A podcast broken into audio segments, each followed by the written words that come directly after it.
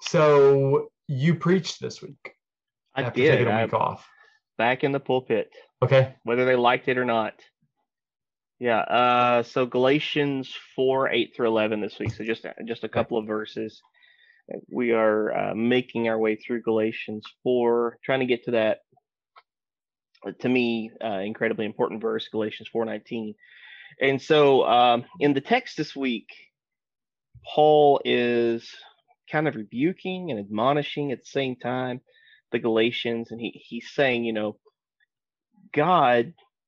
So so basically, my integrating thought, the kind of the uh, the sentence that ties the movements together, uh, is uh, three ways God works in the lives of His people. And so this was the argument that Paul was making: three ways God works in the lives of His people. And in verse eight, he's he's basically saying God set you free. Um, you at one point so, and there's there's a couple of different contrasting conjunctions in there. So you have to go back and you have to look at what he said in the previous verses to see where he's going in the next verses. So once once you kind of understand that context, he's saying, so you have been made sons, and if sons, heirs. But there was a time when you weren't. There was a time when you were slaves, and he has basically. I'm summarizing this, and and he set you free from that.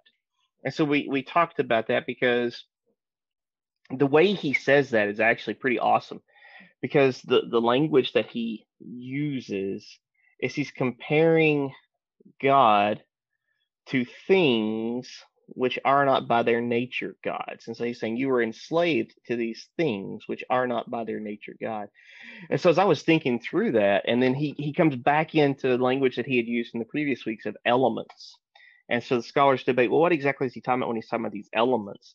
Well, I think from the context, it it makes perfect sense that the things that he's talking about is these Judaizers have come into Galatia and they're trying to prop up, you know, those three major uh, fence posts of Jewish culture and religion of circumcision and dietary restrictions and Sabbath laws. You know, and and there's a heavy, heavy emphasis on circumcision in Galatians.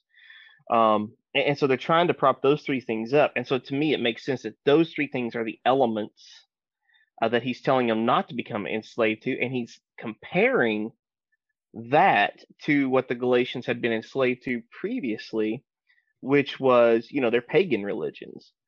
And so basically what he's saying is he's he's saying you can take these these religious rituals that God had prescribed to other people, rip them out of their context and make them idols that replace God in your life. Um, and so, you know, for Baptists, that'll preach whether we know it'll preach or not, because you know we we kind of pride ourselves on being non-liturgical. But every Baptist you've ever been in has a liturgy. You know when to stand, you know when to sit, you know when you're going to pray, you know when you're going to read the scripture, you know all those things. And so, um, so we talked about, you know, God setting us free from things. So that's the first thing God sets free. Um, and and then the second um, the second work that God does in the lives of His people is not only does God set free, but then God moves forward because there's a lot of language that Paul uses that contrasts where they are to the past. And he says, and so are you wanting to go back to that? Are are you wanting to go back to that? And so then you know that that gives us a question: Well, can a believer go backwards? Because Paul's saying you you can. And so you got to unwrap that a little bit. And, and I think ultimately that that is what he's saying. He's like, you've got to make a decision. Are you going to trust God to move you forward in your faith, or are you going to go backwards back to where you come from? And I mean, again, as I was preparing, I was thinking about your sermon series in Exodus. You know about how the people, um, you know, almost the second Egypt is behind them. They're already talking about, oh, why'd you bring out here into this into this desert to die? Why can't we go back? You know, and one of the most curious things to me in the world is how they're longing for those cucumbers from Egypt. I'm like, guys, I don't even like cucumbers now. It's just the weirdest thing. Um, and so, absolutely, believers can look back. And so then that moved us into the, the third movement, which is not only does God set free and God moves forward, but God joins together. And so, Paul, in that last verse, in verse 11, he's basically saying that um, he's he has a fear for them, and I really highlighted those prepositional phrases. I am afraid for you that my work for you has been wasted. And so I talked about, you know, how Paul isn't just someone who's shouting at them from afar. Paul is someone who's invested in them from the beginning. Um, and that, you know, he has done all of these things. He has a concern for these people and he has worked for the betterment, for the benefit of these people. And we talked about the importance of church and how, uh, you know, how that uh, that's still there today. I mean, we don't have a Paul necessarily, but there are people in our lives that uh, that we need to be concerned for and they need to be concerned for us and we need to be actively investing in their spiritual growth and we need them to be actively investing in our spiritual growth. And those are things that really fly in the face of a lot of uh, modern american evangel- uh, evangelicalism where we feel like you know i always liken it to being john wayne or rambo you know we're the independent i don't need anybody i can do this by myself and you know those sorts of things but that's not the picture that we get from scripture because the picture we get from scripture is that you know not only does god say if he puts it in the positive they'll know you're christians by your love. So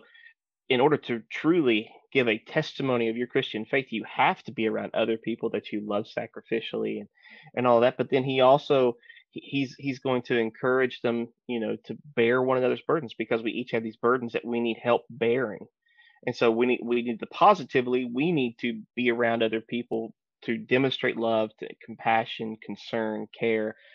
But at the same time, we need to receive those things from them too.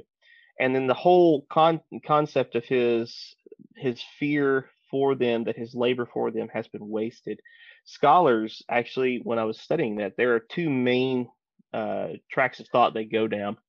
One is that he's afraid that these believers will not mature because one of the major themes of the book of Galatians is maturing in your faith. Uh, that you're, you know, you go back to that concept of the law was the, you know, baby, the babysitter, the guardian, but in Christ that's matured and you're no longer a kid. Now you're an adult at the adult table and you're a fully uh, recognized legal heir of Christ in Christ.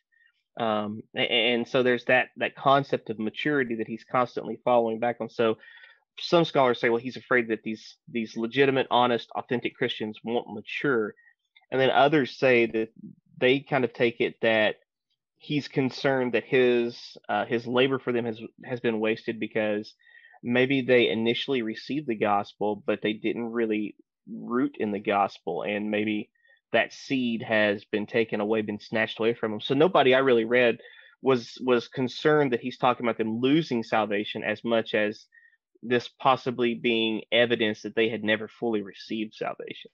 Personally, I took the first meaning, although okay. both could apply, both both could be there.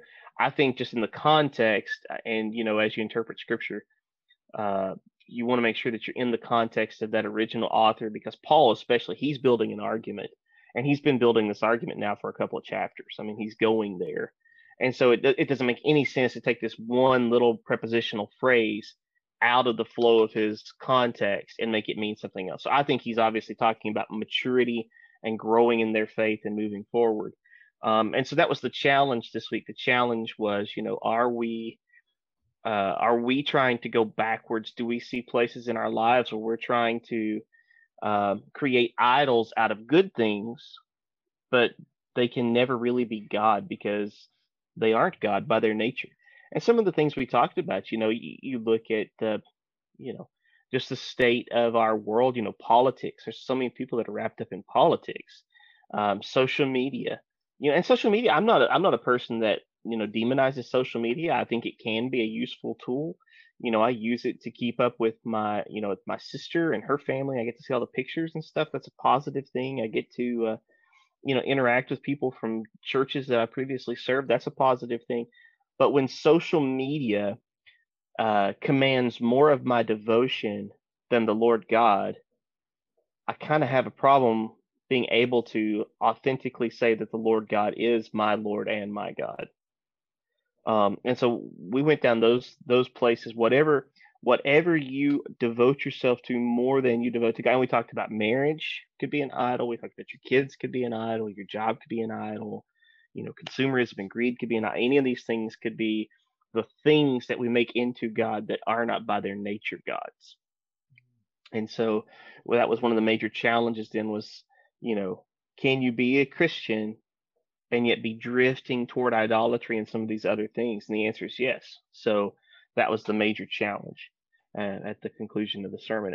In all, um, in all, it was a very good, a very good text for me to study last week. Um, and it really, uh, really impacted me and made me stop and think about certain things in my own life. Um, you know, things that maybe I was pursuing or doing, and they're good. They're not inherently bad. They're not sinful, except that Satan is good at taking things that aren't sinful and tweaking them just enough so that they become sinful because they take our focus off of God. Um, and so yeah, I enjoyed it a lot. Um, and I've heard several comments from people that the Lord used it to encourage and challenge them. So um, I'm grateful for that. But um, I'm looking forward to this coming week, kind of following up on that and seeing where we go next. So that's that's where we were this week in Galatians 4, 8 through 11. Cool. So how did you select? That was four verses. Like, how are you selecting what you're doing right now? Well, ultimately, um, with with Pauline thought, with the way his arguments are structured, you almost either have to take point by point or even sometimes subpoint by subpoint, or you have to do a holistic overview of the entire argument. Um, and, and so what I have just decided for depth, so that we could really get into some of the deeper meaning, is going in those shorter. Uh, I never can remember how to say the word appropriately. Pericopes, pericopes, however you want yeah. to say it. Okay. Um, and and and so I'm just taking those short little sections like that, um, and breaking those down. And you you could totally you could totally preach all of chapter four as one overarching theme and argument, and it'd be a great sermon. Uh, and I've done that in the past with sections. You know, like when I was preaching through the book of Joshua, I've preached entire chapters as one overarching theme, and you can totally do that and do it well. But just for this series, I felt like I needed to take my time a little bit more and really allow uh, the meaning of Paul's argument to be fully fleshed out, and to really breathe in the room uh, so that we could think through it because I think that's a pretty I think that's pretty awesome that that he's he's comparing these Jewish rituals that God gave to these pagan rituals that the Galatians used to use and he's basically comparing them to one another and saying they're both uh, idolatry when ripped away from what they're really supposed to do which is point you to God. Um, so it doesn't matter if it's a good thing or a bad thing. It doesn't matter if it's a you know, if it's a satanic thing or a Baptist thing, if you're worshiping it instead of God, then Satan has won. Um, so yeah, uh, really, I really appreciated that. Yeah, yeah, that sounds awesome. It's funny how the ser- the sermons in the series are overlapping. Um, because one of the things you even referenced was actually my sermon last week. Um, it was that text is what we were going through. But um, so are you doing paragraph by paragraph, or are you going to like a resource and saying, hey, this is kind of an outline and I want to choose this selection from a paragraph? How are you doing that? So when I plan my preaching for the year, yeah, a lot of times I'll go to I'll go to commentaries and look at the literary structure of the books or the sections that I'm preaching through. And that'll be my basic outline that I plan off of for the year. So that's the skeleton and then as I get into the sermon series, I get more of a feel for how the flow is actually going. And so I'll deviate a little bit from it then. Um, so it's a little bit of both. It just uh, it's a lot of prayer and just knowing the congregation and the message that I feel like needs to be delivered at the time, and I allow that to to try to direct me more than anything. Um, but there are some really great resources out there, some some great commentaries. My my three go tos for for that are uh, the Holman set Holman commentary on the New Testament, Old Testament, uh, because they they've got really they're really easy. Like you could put those in the hands of a layperson, and and they're great commentaries for them to use because they're like teaching commentaries. They break the principles down. Yeah. And they do it by points. So there's point two, sub point A, sub point B, sub point C, and they give you main themes and all that. So that's really good. So I look at that and I I like the um, preaching the word commentary series Um, Crossway published with R. Kent Hughes, uh, Okay. providing most of that. And so those are sermons. That's a that's a an expository commentary where it's actually their sermons or their their messages. And so I'll look at that some and see how they approach certain things, certain uh, sections. And a lot of times when I'm preaching more like I am right now, where I'm taking my time through sections, a lot of times my sermons will line up with with what they do in that because um, University Church where he was, they would spend lengths of time in books, but not John MacArthur esque lengths of time. Um, so I, I line up with them quite a bit. And then uh, for the deeper exegetical work, I really like the Zondervan uh, exegetical commentary on the New Testament. I Yeah. really like it. I was just curious because honestly, I'm kind of jealous of the four verses that you've been dealing with because Yeah.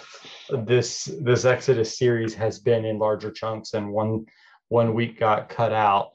And for different reasons, I was like, ah, rather than just saving it for after the Christmas season, let's go ahead and finish it. So Mm. anyway, I was curious. I didn't off the top of my head know if that was if eight to eleven was a paragraph or how you ended up dividing that up. It well, it, it is in some in some of the translations. So in the in the uh, Christian Standard Bible, it is a paragraph. It's a full paragraph. Um, but um, in in some of the others, they they break it they break the paragraphs a little bit differently. Hmm. Yeah. So, yeah. Cool. Yeah. So so let's talk about Exodus a little bit. How uh, how did that go this week? Yeah. So it went. It went okay. Uh, it just. It was a huge text, which, uh, like I said, I, I had to basically combine two what I had planned on doing in two sermons into one. But it turns out it does hang together. Anyway, and it wasn't so much just combining two. I actually just when I realized the the sermon was or the series was going to have to be one week shorter, I went back and said, okay, well, where are the natural divisions and where can we recombine? And so this one was um, Exodus 15:22, which which means it starts after Miriam leads the women in song after they've crossed the Red Sea. So they've crossed the Red Sea, and in 1522, and then uh, all of 16, all of 17, and all of 18. Um, it is like the it's like uh, I'm going to put it as three. You probably could do five, but it's like three episodes in Israel's life. It's like the first challenge after they cross the Red Sea. So, you know, the plagues are behind them. The sign, those signs are behind them. The Egyptian army is drowned. They've they have left. They are now gone. They are now free. And then what's going to happen? And so it's these three stories where Israel realizes what they don't have, and they just their reaction to look look what we don't have. Mm, And uh, so what what the real danger in Israel's life in that moment is when they get thirsty and when they get hungry and then when they get thirsty again, they're like so tempted to turn from the Lord. And the Lord says that he's testing them, but they in turn test God in their grumbling. That, that kind of the key word in the middle of all that is grumbling and grumbling and grumbling. And they think that they're just going, hey, we're thirsty. We're just telling the truth. And God's like, you're grumbling against me. And they're like, we're hungry. And they, they think they're just naming what the truth is. Moses, look what a wreck of our lives you made. And but it's grumbling. The passage is saying, no, they're actually grumbling against the Lord. And so, uh, but not only is this okay, so they realize what they don't have when they get hungry and they get thirsty.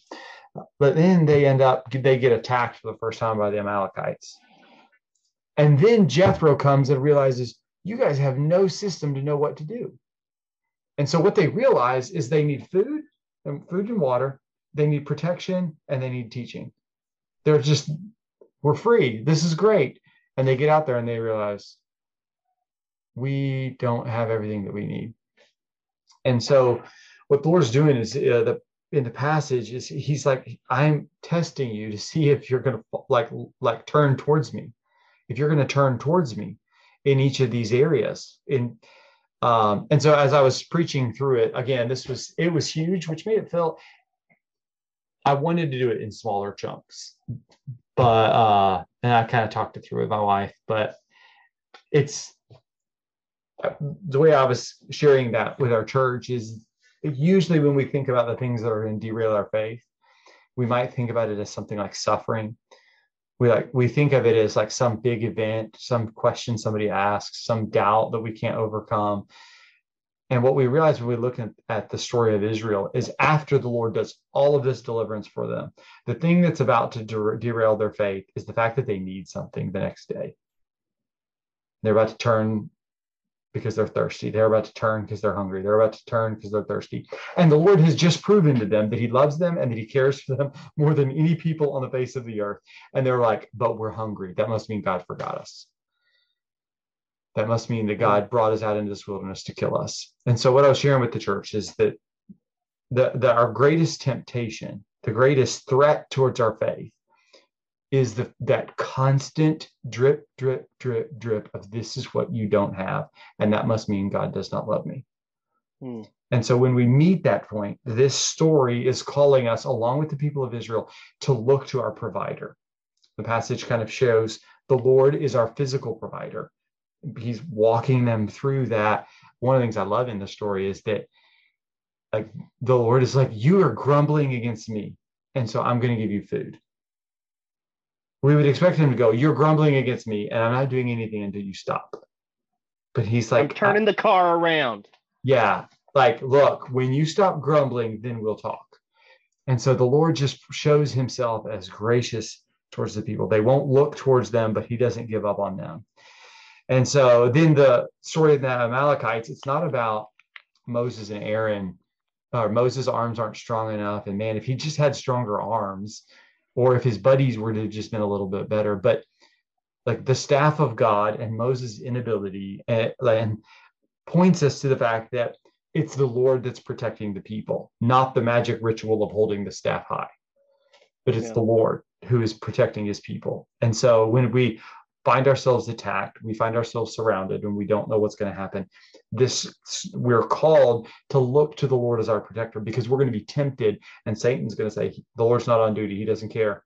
He's not going to care about you. He's not going to do anything. You better take care of this issue." And then, then in the story of Jethro giving his advice to Moses, it's really the story because Jethro is pointing and saying, Moses, it's good that you're teaching the people because they need instruction and you're going to have to bring other people along and you're going to have to give them God's words because the people have to have it.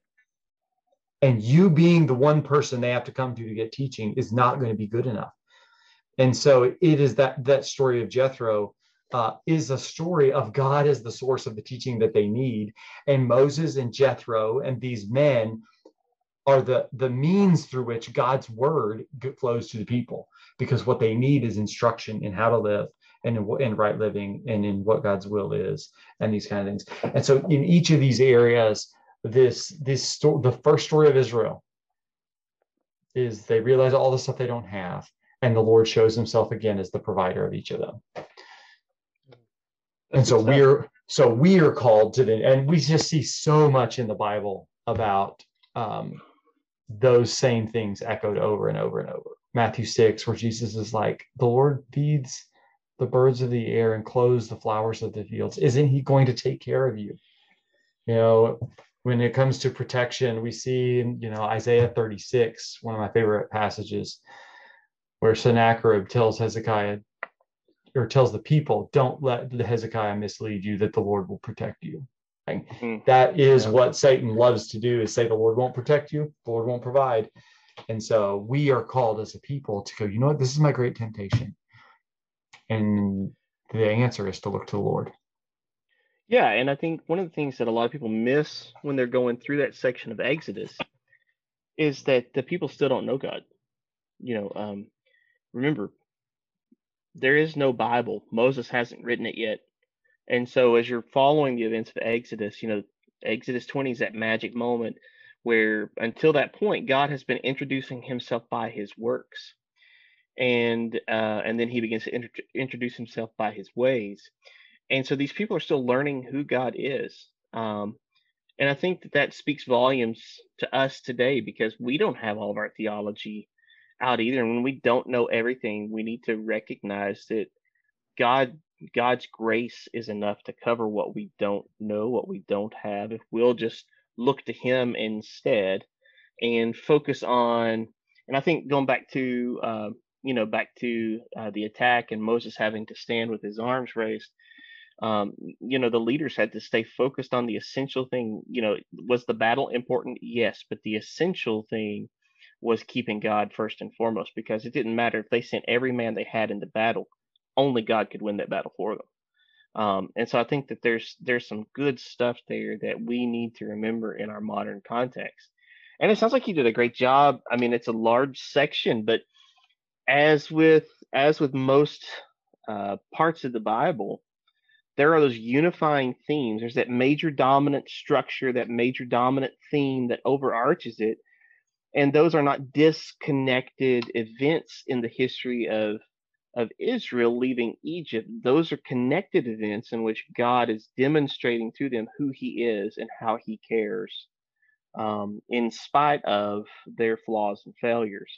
So I think you did, it sounds like you did a really good job of finding that theme and making sure everything stayed on that theme and communicating that in a very practical way uh, for us to apply in the year 2021 yeah i as much as i am like longing for a shorter text um i it's been really fun to in these weeks cover these things and see these themes show up and see what's happening here and go, you know what? I might be leaving out a detail that I, I think is really cool, but um, those details don't point to a different point.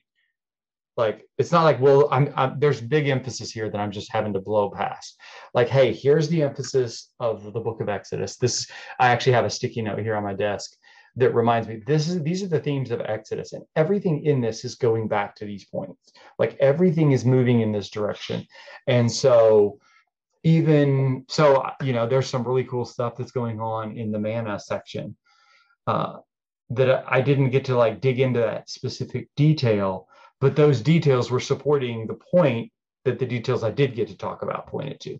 So I'm actually super grateful for the chance to have gone through this because I told Emma, I was like, I'm not sure I've ever heard a series through the book of Exodus.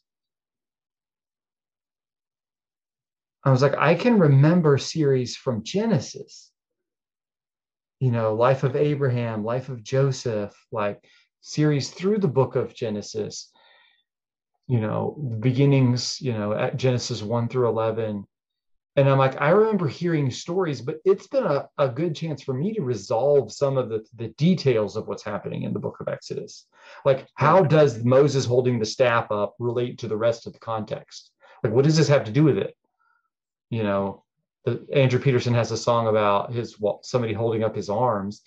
And I'm like, is that what the, that's not the point that I, I actually like Andrew Peterson, so it sounds like I'm ripping on him right now. But like somebody pulls out this point that like we all need an Aaron who's going to help us hold our hands high, and I'm like, this has been a chance to go wait. In its context, the point is not Aaron supporting Moses; it's the fact that the Lord was fighting for Israel, and Moses was doing something totally like that didn't actually win the battle but it was pointing to the fact that the Lord was winning the battle for them. And yeah. so even that was Aaron's Aaron's role in a sense the same way that it was Aaron's role in Egypt. They didn't cause the plagues. They were just the ones pointing to the Lord is doing this. Yeah. And hear hear the word of the Lord. So see, I love that. I I love so when I'm preaching like I am right now in these very small little snippets, you can get so bogged down in minutia that it doesn't feel like you're preaching a very powerful point. Um, and so you have to keep fresh in that perspective. And when you're preaching those large chunks of scripture, um, you have to be uh, careful that you don't stray from the theme and what it's really about. Uh, and I love that. Like one of my favorite.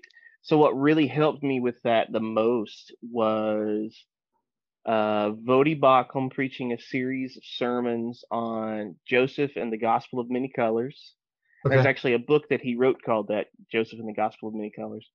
Um, and then and, and so that's when I really got turned on to expository preaching and understanding, you know, how everything kind of fits together. And then I read a book a few years ago, just kind of for fun, um, and it it was awesome. It was um, I want to say L. Scott Kellum wrote it.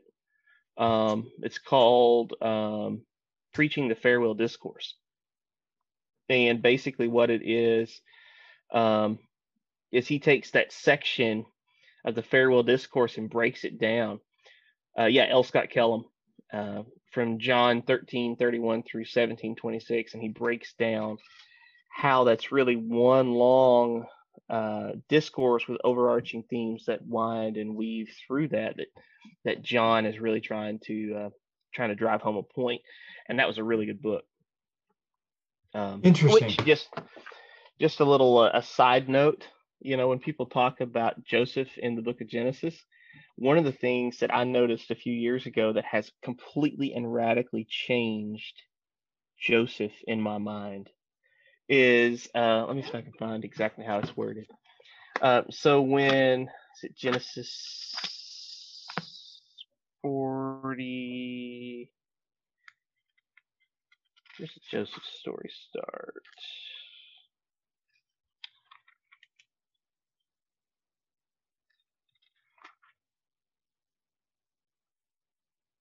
Oh, I'm too far. 30.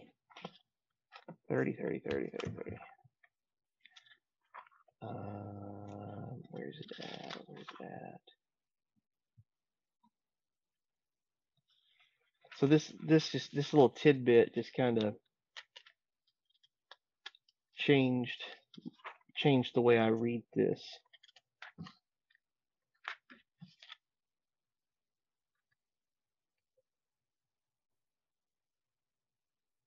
Um, where is it at? What book are you looking at? Genesis. Genesis. Oh, you're looking at the Bible. yeah. Oh, yeah. yeah. these these are handy for preachers. Yeah.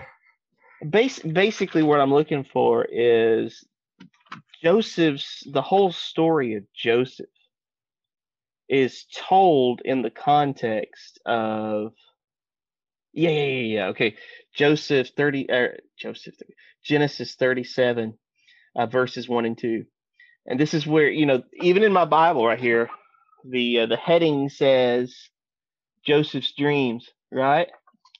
All right. Listen to how this section starts. This is okay. bef- before this in in 36, it's uh Esau's family and the rulers of Edom. Uh, and so this is where the the Jacob Joseph Judah, all of that really begins to play out. Uh, Genesis 37 1. Jacob lived in the land where his father had stayed, the land of Canaan. These are the family records of Jacob. It's not about Joseph. It's about jo- it's about Jacob, and it's about Joseph. It's about Judah and Tamar. It's about it's a it's about Jacob getting to Egypt and to the land of Goshen. And it's not so much about Joseph as much as we think it is. Uh, yeah. yeah. And so that, that just, that kind of radically changed how I read through that, uh, you know, until you get to, you know, chapter 50 and they're dead and, uh, you know, Jacob's dead and the brothers come. It's like, uh, dad said not to kill us. Yeah. And, uh, you know, well, I hadn't, I hadn't necessarily like noticed 37 1, but I, from what you described there, it sounds like that would be the word toledot which is what Genesis is organized around. These are the generations. These are the generations. Yeah, the generations these are the generations. And so, uh, one of the things I love, I mean, because my name is Joseph, and growing up, I heard it preached, and my own reaction would be Joseph is the hero because Joseph was good enough.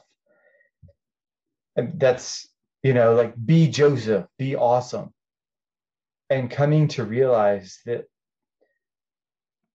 there there are broken parts of Joseph's story, and the, the main yeah. theme in Joseph's story is the Lord was with Joseph, but the promise was with Judah. Yeah, absolutely. The promise yeah. was with Judah, and that means that it's all by grace. Whatever role you play is by grace. It is God. It is up to God, and it is God's work, and He's doing it from first to last. you know, I, I love um, when you start when you start walking through that. Voddie Baucham put it this way.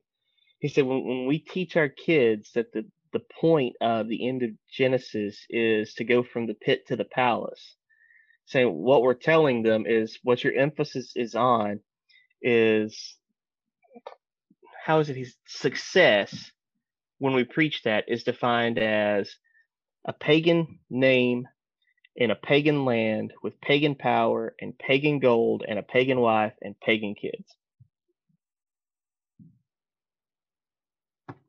He's not wrong. Not on that anyways. Um, so I thought, man, that's that's some good stuff. Um, yeah. Yeah. That is neither in Exodus nor Galatians. Yeah. So anyway, so this uh this I've loved this Exodus. It's been awesome. I I it takes me all over the Bible, but uh, every place I've seen in the Bible seem to be pointing back to this anyway. And uh, even this week, I'm excited as Hebrews 19 and 20 point to the Hebrews 8.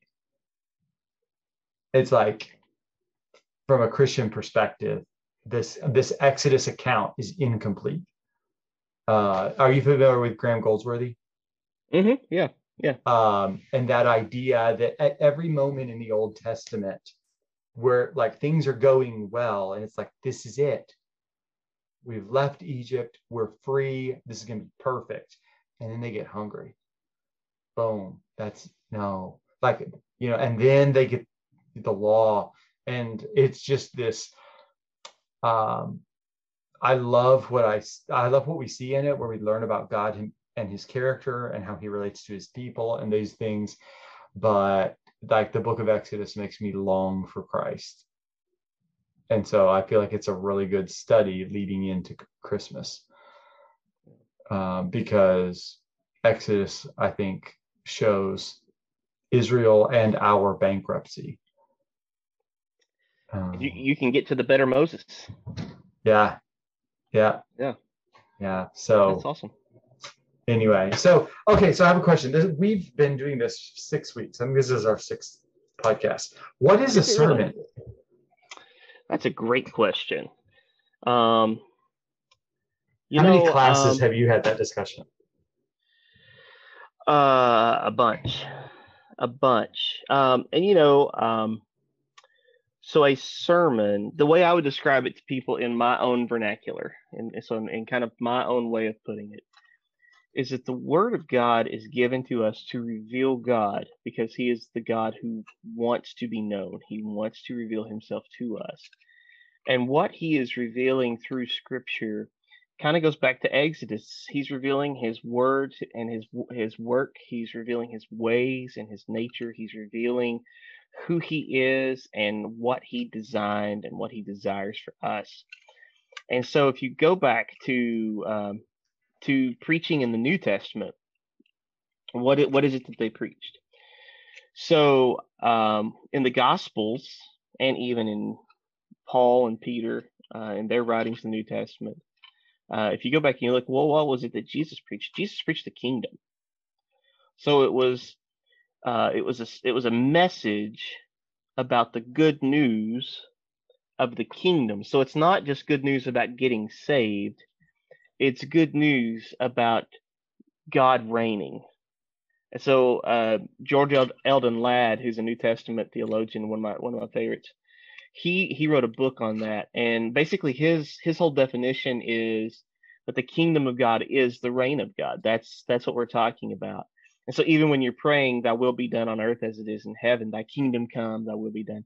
What we're praying is that God would reign in His creation here in the physical world just as he reigns over all creation eternally and sovereignly. Um, and so what a sermon is it's it's a declaration by a messenger of god to a people he's been sent to um, to be a herald of the kingdom and the king. So that's that's the the big scope of what the sermon is. Um, and so, in that, you know, a sermon, you know, one of the things that we would say is that a sermon is not a sermon until it's been preached.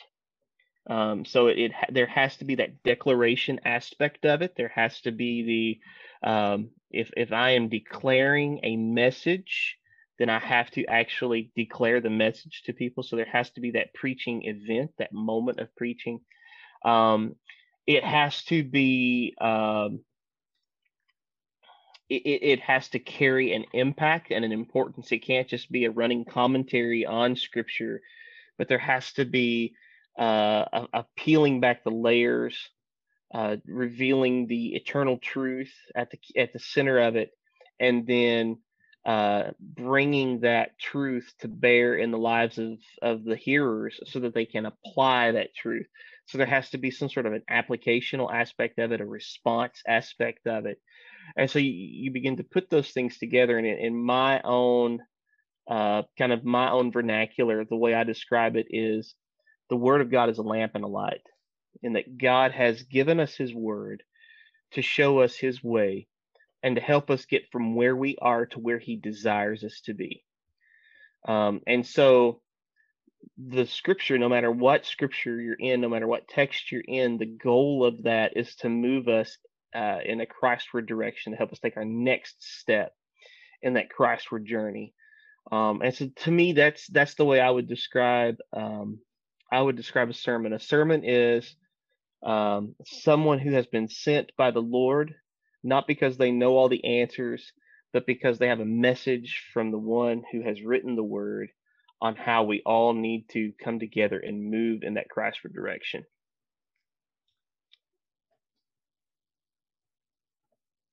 I'm I'm taking a bunch of notes. Uh, yeah, go for it. And do you teach? Uh, you teach some courses. Is this a part? Mm-hmm. This discussion is like, what is the sermon? Yeah, I I kind of work the way I I teach. Uh, the main course that I teach is kind of an intro to expository preaching, and so in that we're trying to cover a lot of different things. So I don't spend a lot of time just saying, okay, what is a sermon? This, that, and the other. So the way I lay it out is in um, a way that kind of marries the expository and the exegetical aspects of preaching and so i use a roadmap you know so um, so i, I kind of lay out what our goal is as preachers is to take the word of god and declare the word of god with an authoritative message to help people move in a christward direction. And so in that way i tell uh, the uh, the kind of the illustration that i use and it's not um it's not unique to me. Other people in hermeneutics use a similar uh, illustration, but the way I kind of I kind of look at it, it's like a map, like reading a map. So the Word of God is a lamp and a light. It's our map. It's it's given there to help lead, guide, and direct us, to reveal who God is and what God desires, and uh, and and what God uh, is accomplishing and will accomplish. And so uh, when I when I walk through that, then I'll say, okay, the first thing you have to do when you get a map is you need to familiarize yourselves contextually with that map. So, what is that a map of? Um, and so you're kind of looking at the context here, you're trying to get some of the things, and you say, oh, it, it turns like this, and oh, okay, so now I see this is a map of Morgan County, Illinois. Um, okay, so now you familiarize yourself. That's the who, what, when, where, why. Okay. The next thing you want to do is you want to orient yourself theologically. And if you're looking at that, then you want to find north because God is true north. And so we're going to orient ourselves as we're reading through that. We want to say, okay, what does this section of scripture, because a map of Morgan County, it is a whole map, right? So Galatians 4, 8 through 11, that's a whole map. There's there's a journey there for me to take in a Christward direction. But it's not it's not every map. It's not the entire map, but it is a whole map in and of itself. Exodus 15 through 18, that's a map. And actually, that's a that's a regional map. You know, that's that's not Morgan County. That's like Illinois. That's the, it's the whole state, but it's not the whole map of the United States. Um, not even the you know not even the whole map of the Midwest. And, and so you have to orient yourself to the map that you're dealing with that week. And so the question that I always want to ask myself when I'm orienting myself to the eternal truth in that what does it reveal about God? What does it reveal about man? What does it reveal about the relationship between the two? Um, and so that's how I'm orienting myself theologically uh, to that. And so that's kind of the process I walk through. The points that I preach is what uh, I, I, would call the coordination. You know, if, if I'm if I'm here, I want to identify where I am, and I want to identify the motivating thrust and the overarching theme, um, and and try to figure out okay, where is this taking me? What's the point of this map? This map that I'm holding that I'm studying right now, where is it trying to take me? And and that's you know the theme, thought, and the thrust. So the theme is if you're looking at it, bridging a gap. The theme is bridging that whole thing, and the thoughts are the supports that are holding that bridge up and the thrust is that roadbed that's going to move you from one side to the other that's the, the so what of that sermon um, and so that that is the sermon the sermon is there's this this map this roadmap, whether it's galatians 4 8 through 11 or exodus 15 through 18 or uh, you know psalm you know 119 1 through 8 you know whatever you're preaching that's your map you're dealing with that week and you don't have all the answers. You're just holding the map, and God has said, "Go give people directions." Yeah. Here's here's the message, and so that's that's kind of how I would how I would uh, in a very non-simple way in my own vernacular tell people what a sermon is. Yeah, I th- I actually didn't realize how big of a deal until you were just talking just now. That answer to what a sermon is would be. Um, because I mean, I mean, I kind of thought it was important, but like when you were giving your answer, I was like, that is not how a lot of people see preaching. Right. That's yeah. um and so a technique when the de- slapped on top of a different definition comes with a totally different um result. I I actually was in a seminar one time and the leader said something and he he put something in a certain way that I was like, that is incredibly helpful. I took it and began applying it to my preaching and was later talking to a mutual friend and he goes, That is absolutely not what he meant by that. he was like, I worked with him for a number of years and you two understand preaching completely differently. Oh wow. And so the tool that you used and applied to expository preaching is not how he doesn't he's not doing expository preaching and so he was taking that same tool and doing something different with it than what you hmm. were doing with it and so anyway so that defi- so this makes me go oh the definition of what is a sermon is incredibly important uh, because i would put it um, i actually like the way you use the word declare but i've for a long time said at the end of a sermon both the preacher and the the uh, listeners should be able to say thus says the lord hmm. yeah like at the end of it because what a sermon really is is it's a man taking God's word and applying it directly to the people in the room. And we do record them, so it's on a podcast, and you can be. But like, all, but a sermon should be we are actually taking this and then explaining and applying it to the people in the room, declaring it yeah. to them. That's where that where I use that where that thus says the Lord comes in for me uh, because it's not, hey, this is what's on my heart this week. Uh, although it should be on my heart, I hope it is, but like it doesn't come from me. It's not helpful tips for living. It's not, here's my persuasion. Here, let me say something to impress you or somehow make your life better. But to say these these 66 books of the Bible are God's word, and we want to explain and apply it in such a way that at the end of it we all agree this is what God says and how it applies to us. So that's how I would de- define a sermon. I haven't said I haven't obviously thought about it as deep a level as you have there, but uh, well, and and the thing about it is, um, you know, when you start talking about preaching, that's a very colloquial word. I mean, it can mean different things, different people at different times you know, even one of my wife's favorite things is if you've ever watched the old uh, Disney Robin Hood with the fox and all that. Yeah. Uh, the sheriff of Nottingham gets onto Friar Tuck and says, "Save the sermon for Sunday," you know, just because Friar Tuck was getting on to him about something. Uh-huh. And so my my wife likes to tell me to save the sermon for Sunday if I start talking too much about certain things. That's funny. Um, but you know, our culture uses the word sermon. They use the idea of preaching and a lot of times it carries a negative connotation because it's, it's almost you're preaching at somebody, you're browbeating them, you're talking down to them, and and discipleship. One of the things that we adopted a few years ago is and preaching is a form of discipleship. Um, one of the things we we uh, we kind of adopted, try to help people understand discipleship, is that um, discipleship is is it's not someone who knows all of the answers giving the answers to people. That's that's not how you're discipled. You're discipled because you're going through life in the same direction.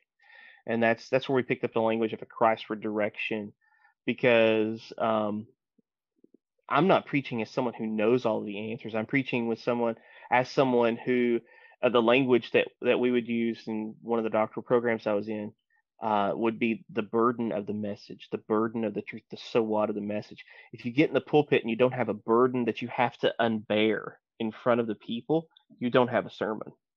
Um, you, you've got a TED talk, or you've got an opinion, or you've got a commentary on culture or something.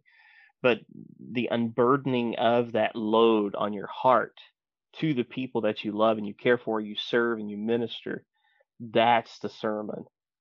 Um, and so preaching is discipleship in that we're discipling people. We're showing them uh, not only the truth of god's word but every time you open your mouth in the pulpit you're teaching people how you read the bible how you apply the bible how you study the bible how how you approach the bible how you handle the bible. So it's a form of discipleship. Uh, john piper's got a book called expository exultation and his whole point of that uh, as you would assume with John Piper, is preaching as worship. You know, that we as preachers, we are primary worshipers in that preaching in, in that moment. And um, and so we're we're not only we're not only opening the word and discipling these people, but we're also worshiping before the people as we open the word. And then obviously, you know, there's there's an element of preaching that's evangelistic. And so you're evangelizing people. You are uh, preaching for change. You are preaching uh, for a response. You're you're preaching for that kind of that Acts two moment when Peter finishes preaching and they say, "What shall we do?" You know, that's what yeah. you're preaching for. And and so I mean, it, it's it's kind of a cop out. But you start talking about, "Oh, what is a sermon?" Well, a sermon is, you know, it's it's every facet that uh, Rick Warren would talk about. It is worship, it is fellowship, it is evangelism, it is discipleship, uh, it is ministry. You're you're ministering to people who maybe they're not being discipled by the message, maybe they're not being evangelistically um, ministered to by the message, but they're being ministered to in another way, in that they're um, they're receiving comfort from God's word and and they can trust His promises and and they're they're being healed because of the truth of God's word. Um, so so preaching and and the sermon are all of those things. It is it's a more complex issue than a lot of people think it is. I think you you know you're just you're just talking for 30 minutes. No. Yeah, yeah. no. well that leads me to my follow-up question. How how do you see preaching fitting into the life of the church? Yeah. and into the life i'll follow it up with then into the life of an individual believer but let's do church first yeah. So, um, based off what I just said, um, every time I preach, I'm preaching. I think we've talked about this in the past, but I'll I'll cover it again. I'm preaching for change. I'm preaching for life change. And the way I approach that is I say maybe God is convincing somebody of salvation. Uh, maybe God is convicting somebody of sin in their life. Maybe God is challenging somebody to take the next step. Maybe God is comforting somebody uh, somebody with His word, but each and every person should be changed in some way, shape, form, or fashion by the preaching of God's word. Um, and the reason and the reason that we should be changed is because every one of us, when we are encountered by God's word, should be uh, should be motivated to take the next steps in that Christward direction uh, in some way. E- even if you've got a pitiful preacher who who stutters and stumbles all over themselves and they can't communicate, and they can, if they've opened God's word and they're faithful to God's word, there should be something there because God can use His word even when I am uh, not the best tool to to communicate to you. So um, so in the church for us in in our in our tradition and this isn't the, the case for all traditions, but we hold preaching as kind of the central act of worship on a Sunday morning. Um, you know, we, you know, in the Baptist church, we'll we'll sing, we'll pass the offering plate, we'll do all of those things. But the greatest majority of the typical evangelical and especially Baptist worship service is dedicated to the preaching of God's word. So on on a typical Sunday morning, I would say that's the importance of the sermon to the church. Is uh, is that it's that it's that primary means of each of those things in the life of the congregation. Now, obviously, for our for our methodology of ministry at Lincoln Avenue, my methodology, uh, you know, some some churches have a mantra that's called uh, they want to win the weekend, and what that basically means is they they consider it a win. They they've scored a point if they've gotten you there on a Sunday morning, and that's their goal is to get you there on Sunday morning. And if they can get you there next Sunday morning, they've got another point. You know, they get you there next Sunday morning, they get get another point. That's not that's not the game we're playing. That's not the methodology that we have because preaching is important. But for me, the win is community. And so it's not just getting some person to come sit in a sanctuary and listen to me preach for a week. It's for me to preach consistently the word of God so that the word of God is chiseling away and shaping this person's life in the community of faith so that they have brothers and sisters of Christ that uh, are concerned for them and compassionate toward them and that they are concerned for and compassionate toward and, and so they're doing life together, encouraging one another, strengthening one another, crying with one another, rejoicing with one another. And so we really place a lot of emphasis on our Sunday school classes as small groups. Because if you're just sitting in the sanctuary listening to somebody preach, it's fantastic, it's wonderful.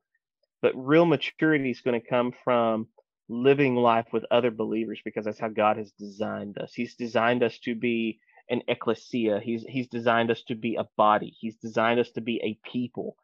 You know, he he could have just saved Moses, but he sent Moses back for a people. And the reason that he's drawing them out of Egypt, he could have left them in Egypt, but he says, I'm drawing you out of Egypt because I want to take you out here so that you can be my people and I can be your God.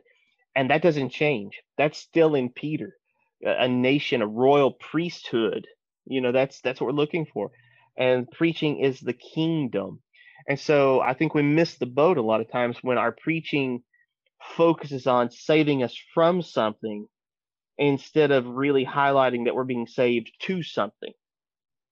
And so that's something that in my preaching that I really try to highlight is, um, you, you know, yeah, you're being saved from your sins, but you're being saved to salvation. You're you're being saved from your past, but you're being saved to eternity. You're being saved uh, from failure, but you're being saved to uh, the kingdom. I really want people to understand that, you know, it's not just about escaping hell, but it's about living in the kingdom, even in this fallen world.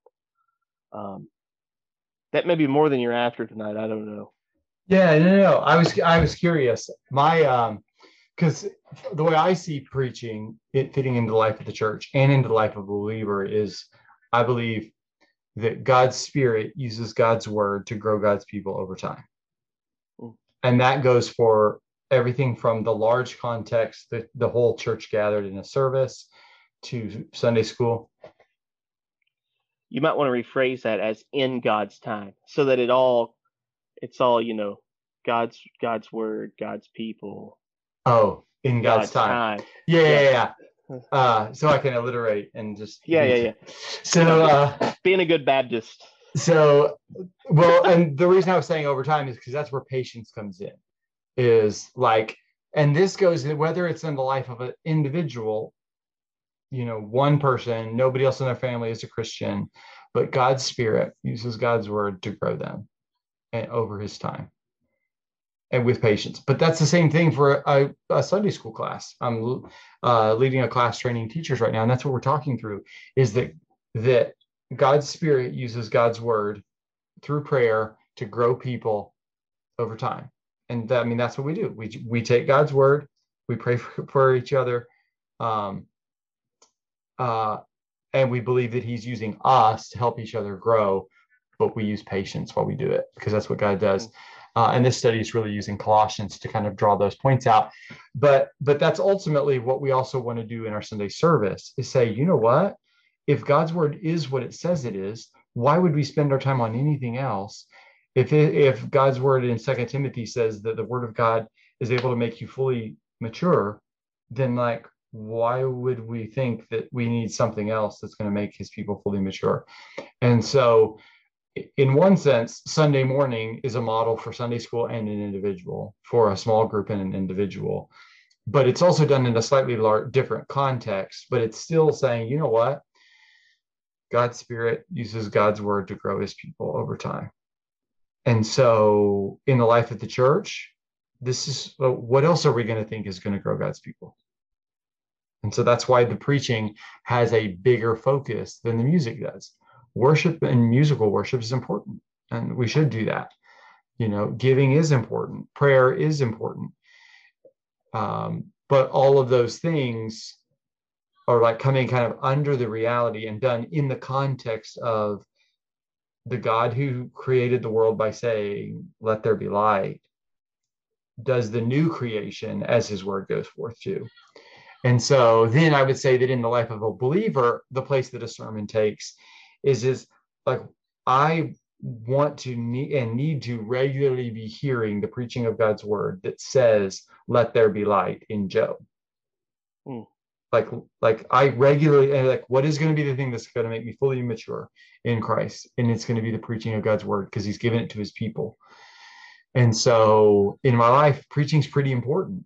As I choose a church, as I invest in a church, going, you know, as I figure out how do I support the, the ministry of the church, well, what people in our church need and what I need is is God's word. And so we're gonna like not compromise on that in life of believers. So that's you know, in the life of my kids, it's important that they hear good godly preaching from the from God's word. Um, you know, there was a uh, a Lifeway study on that not too long ago about the importance of the preacher in the churches people picked and attended. Yeah, it's like um, seventy percent. Yeah, it was. It's high. Yeah, yeah. Um, and and that's on the level of people choosing a church. Is the thing you know like seventy per people, seventy percent of people I think said that the sermon is the most important thing. Um, but you're you said some things I totally agree with. Like one of the reasons the sermon is so important is because it forms the church and their ability to do evangelism. I share the gospel in the same way in every sermon because I want our people to so get that gospel presentation down that when the time comes, it bubbles up with them going, Yeah, I know it front and back. Yep. Like I've got that down and I know how that applies. Right.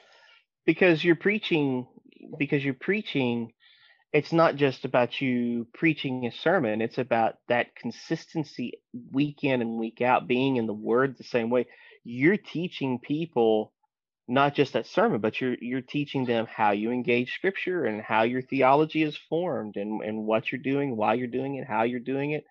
Um, and so preaching, yeah, that's it, it, people don't don't think about it, but once you start down the rabbit hole, there's a reason th- there's a reason reformers place such emphasis on on preaching of God's word, uh, and that's because it is so powerful and transformative in the life of the church and in the life of each individual believer. Yeah, and one of my dreams, we haven't had we should probably have this discussion maybe maybe, maybe we'll have time this season.